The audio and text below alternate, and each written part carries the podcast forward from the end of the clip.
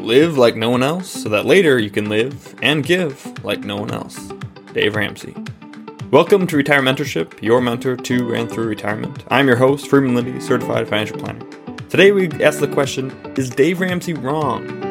The popular radio show host and personal finance teacher has a lot to say about money, some of which earns him a lot of flack from other financial professionals. Some would say he's misguided. Others contend he's plain wrong. Is he?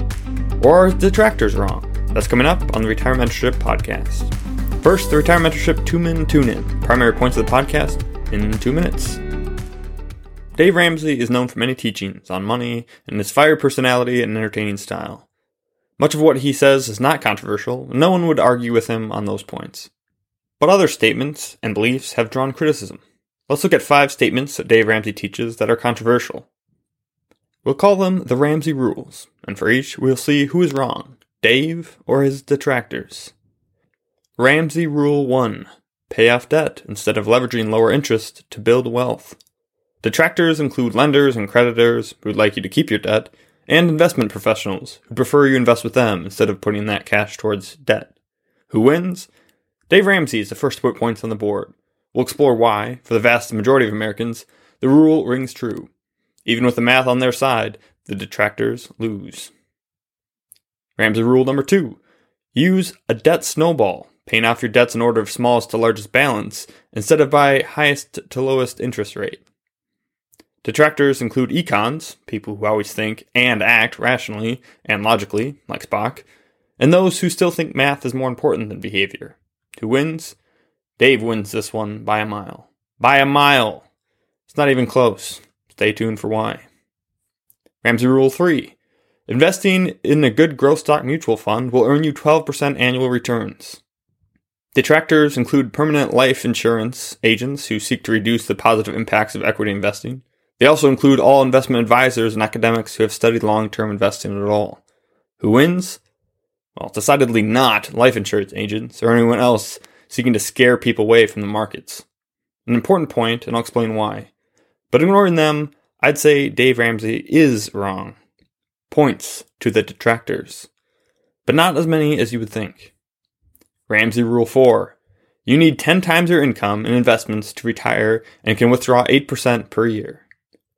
Detractors include certified financial planners, retirement planners, investment advisors, academics, and everyone else. Who wins? Detractors. By a mile. This rule is the only thing Dave Ramsey says where I vehemently disagree. Thankfully, he doesn't say it often, and no one would consider it a core tenet of the Ramsey doctrine. But for everyone who does believe and follow it, they are in for destruction. Ramsey Rule 5 Always avoid cash value life insurance and get 10 to 12 times your income in level term life insurance. Detractors include, obviously, life insurance companies and agents who make far more money on the sale and payment of cash value or permanent life insurance than on term. They also include some financial planners and thoughtful strategists. Who wins? Dave wins on the permanent point, but could use some refinement on his term recommendations and his always. We'll explore all of these in depth on the Retirement Mentorship podcast. This is part one of two We'll lay some groundwork and cover Ramsey Rule 1 today and tackle the next four next week. If you're subscribed, you'll automatically get part 2 in your podcast player of choice.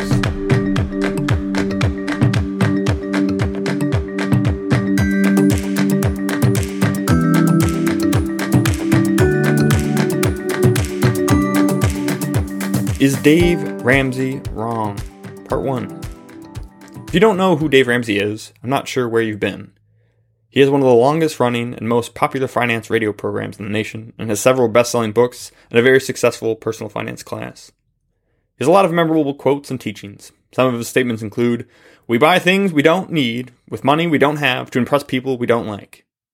A budget is telling your money where to go instead of wondering where it went. Originally by John Maxwell. You must gain control of your money, or the lack of it will gain control over you. Those who don't manage their money will always work for those who do. Give every dollar a job, on paper, on purpose, before the month begins. Act your wage. He's also known for being gentle with many who call into his show looking for genuine help, and then absolutely lambasting others who need some tough love. As a listener to these two episodes, you probably fall into one of three categories with your relationship to Dave Ramsey. One, raving fan.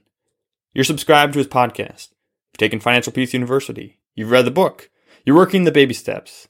You've tuned in to confirm either that Dave Ramsey is right about everything or to catch me in the act of heresy, blaspheming against Dave. You are, after all, on a first name basis. 2. Casual observer. You have heard some of what Dave Ramsey says, and some of it makes sense. You're trying to do some of it, but maybe you're not doing all of it. You find the rice and beans part difficult, and some of the other teachings don't seem to apply to you. You're curious about what this is all about. 3. Murderous detractor. Okay, not that you would actually murder Dave, but you sure would appreciate it if he would just shut up. Or at least stop talking about X and get back to talking about debt and budgeting.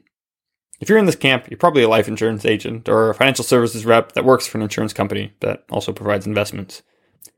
You're tuned in because you were hoping the answer to the eponymous question would be a screaming, Yes, Dave Ramsey is wrong. Where do I stand? Let's get my biases out in the open right away. I'm grateful to Dave Ramsey and the message he delivers. I first got hooked on finance when I read his book, The Total Money Makeover, in one sitting. Couldn't stop. That's when it first clicked for me. Wow, you can do a lot with money when you know what you're doing. I've been through his class, listened to his show, and recommended it to many others to do the same. Overall, I'm a fan of his work. He's helped many people transform their finances, their lives, and the lives of those around him. It's pretty spectacular. But I'm also not a zealot. I don't blindly follow or believe everything he says. Most of it has been verified by other sources, so I believe and follow it. So let's think critically about some of the things he has put out there and their veracity. First, let's lay down some foundations. You'll notice at the end that of the five teachings and questions, the score ends up tied. This may lead you to conclude that Dave is only half right about everything. Put that notion from your mind. I deliberately chose five questions that would end up half and half. Overall, I think he's much more right than wrong. There are three things I think Dave does exceptionally well. One, behavior over math. You'll see this theme throughout the questions we explore and the rest of the teachings we don't. Dave is far more concerned about what you actually do versus what the math says you should do. Your behavior, born from knowledge and belief, is the most significant indicator of your overall financial health and wealth. More than anything else, even more than teaching on getting out of debt and budgeting, Dave's focus on behavior is his number one asset. It's the real secret why so many people have been so successful with his method. Number two, teaching to believing. I like the way Dave teaches. We talked about this in the seven pillars of victory that you need knowledge and belief to be victorious.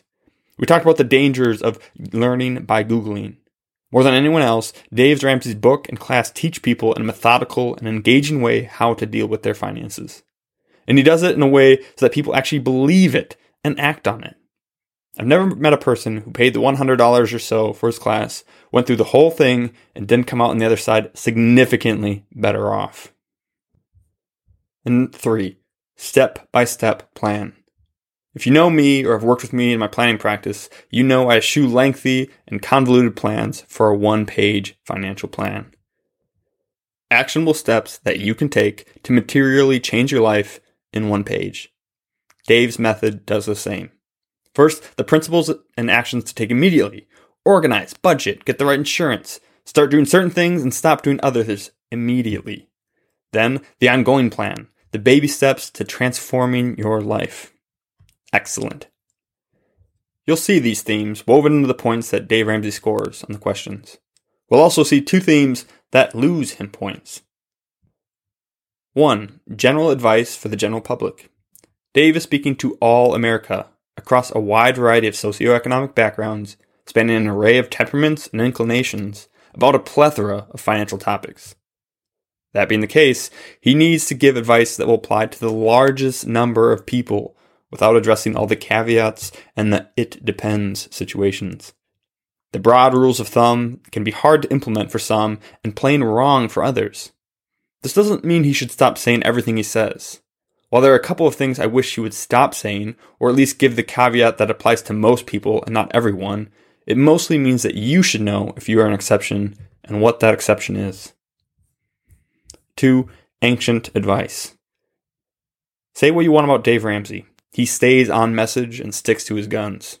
Like a band that has been playing their number one hit for 30 years, I'm not sure how he isn't tired of saying the same thing in the same way for as long as he has. I'm sure he is tired of some of it, but he's also passionate about it. While much of what he says is timeless principles that don't change, some of it should have been updated over the last two decades and hasn't been. With all that preamble, let's dive into what we are calling the Ramsey rules and explain who is wrong Dave or his detractors. Ramsey Rule 1 Pay off debt instead of leveraging lower interest to build wealth. The Ramsey method is best known for its teaching on getting out of debt, closely followed by its teaching on budgeting. I already mentioned that I think his focus on behavior is the root of his success, but the tree, what everyone sees, is getting out of debt. No one on earth believes it's a good idea to maintain credit card debt at 15 to 30% interest. Even the credit card companies who charge it don't honestly believe people should continue to rack up credit card debt. Everyone knows it's dumb and terrible. It's a great example of why belief and action are superior to knowledge. Everyone knows it, but still, millions of Americans carry credit card debt. There isn't anyone who thinks it's good for people to carry other high interest debt, such as personal loans or credit lines, in the 8 to 12% range. So we're going to ignore all the medium and high interest debt in this discussion. Where the disagreement happens is in the low interest debt, particularly auto and mortgage debt.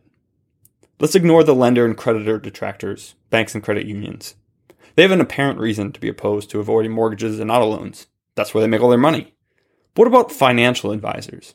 Many contend that people should keep their low interest debt. If you can borrow at 3% on a mortgage and make 7 to 8% with equity investing, you should do that.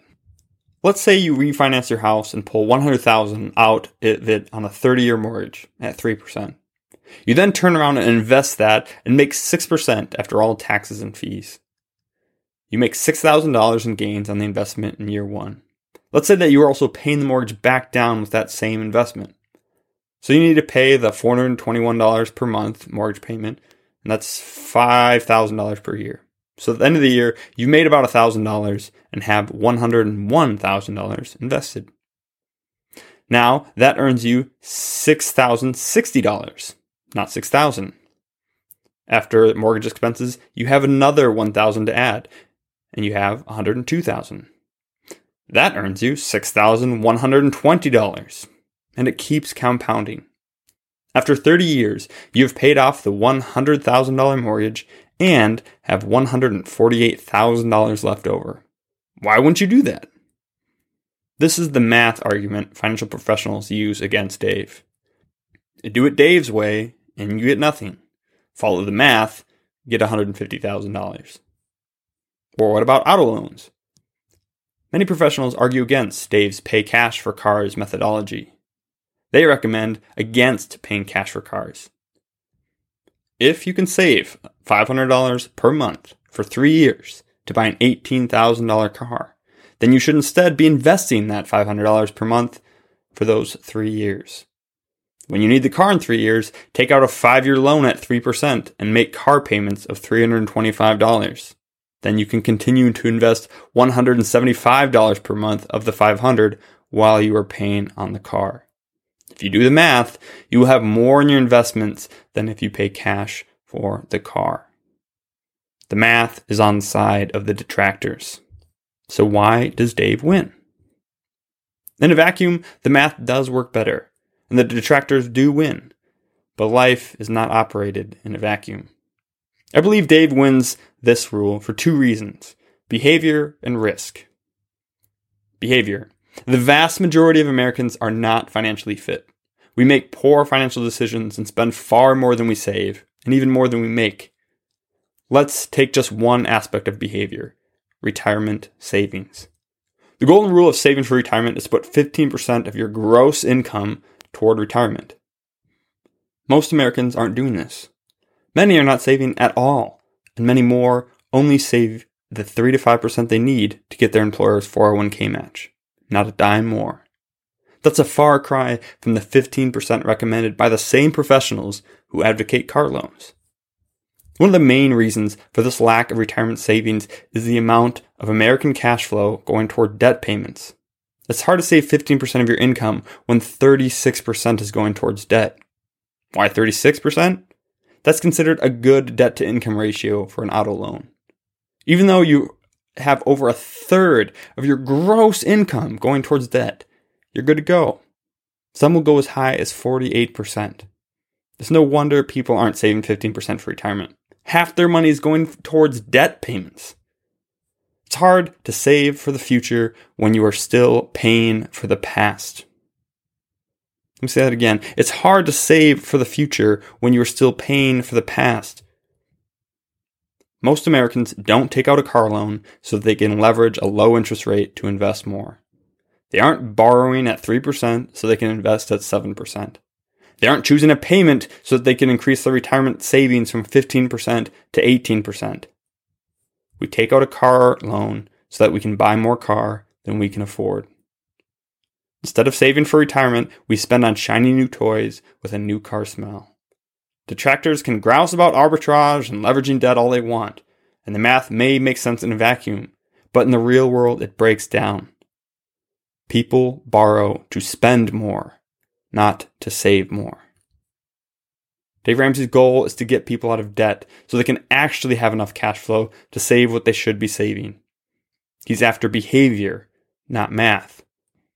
And unless you are saving 15% of your gross household income into retirement and have as much in retirement as you should to be on track, you cannot argue against Dave Ramsey's logic. Those requirements alone will silence at least half of the detractors. Okay, that makes sense with auto loans. People don't borrow to save more, they borrow to spend more. But what about mortgages? Obviously, you can borrow more than you should and buy more house than you should. But what about those who are in a modest home and are saving enough for retirement already? Why not refinance their home, take cash out, and invest it, as we discussed earlier? That brings us to the second reason risk. I'll be brief because I'm going to do an entire episode on it soon. Subscribe to get that episode in your player of choice. But here's the basics borrowing money to invest means taking on a fixed obligation for a variable reward. Regardless of the investment, or how your income changes, or your job status, or other life circumstances, you must make the mortgage payment. There is a cash flow risk. You refinance, but then a recession hits. You lose your job and can't find another one. You can't make the payments on the mortgage with the cash flow anymore, so you are forced to pull money from where you invested it. But you're in the middle of recession, so the investments are down. You sustain 30% losses on your attempts to make more money through refinancing. Or in our example earlier, you lose $30,000. Why? Because the math was supposed to work. Part of the reason people perform so poorly with their investments over time is that they pull money out when the market is down, turning a temporary decline into a permanent loss. Often it is because of the fourth horseman panic. They withdraw because they are scared it won't come back. But many withdraw money because of payments, not panic. They have so much of their cash flow wrapped up in fixed expenses that they cannot sustain changes in their inflows. And when those changes are forced upon them, they must pull from their investments. They don't choose to pull money from their investments when they're down, they are forced to. And if your immediate response to this is, well, don't invest all of it in equities. Invest some in fixed income so that it will be there when the market goes down. After fees and taxes, your fixed income will likely earn you less than your interest rate on your loan. There is little to no reason to do that. Leveraging lower interest rates to invest at higher average returns does not serve you when everything goes down at once. It adds risk. Behavior and risk. For those two reasons, points go to Dave on Ramsey rule number one. Again, Ramsey is talking to the masses. This is a rule, and there are some exceptions to the rule. In my planning practice, I have clients who are saving 20% or more of their income, have a year's worth of expenses and savings, and are doing everything else they should be doing with their finances. and they choose to have a car payment because they like to maintain their additional investing. Or they refinance their home and invest it because they can tolerate and support the additional risk. It's part of an overall plan. But these people are the exception, not the rule. There's a big difference between what should be told to one person based on their life circumstances and what should be told to everyone in general. On the one hand, we have one person telling the general public that they should pay off all their debt quickly to free up cash flow to save aggressively. On the other, you have people telling the general public they should keep low interest debt to invest their cash flow, which they most likely don't have. The vast majority of Americans would be better off following the Ramsey rule than his detractors. Dave wins round one. That's it for this week. We'll be back next week to cover the remaining four rules. Dave is right about some things you might expect him to be wrong about, and wrong about others, but not in the way you'd expect. I'll see you next week.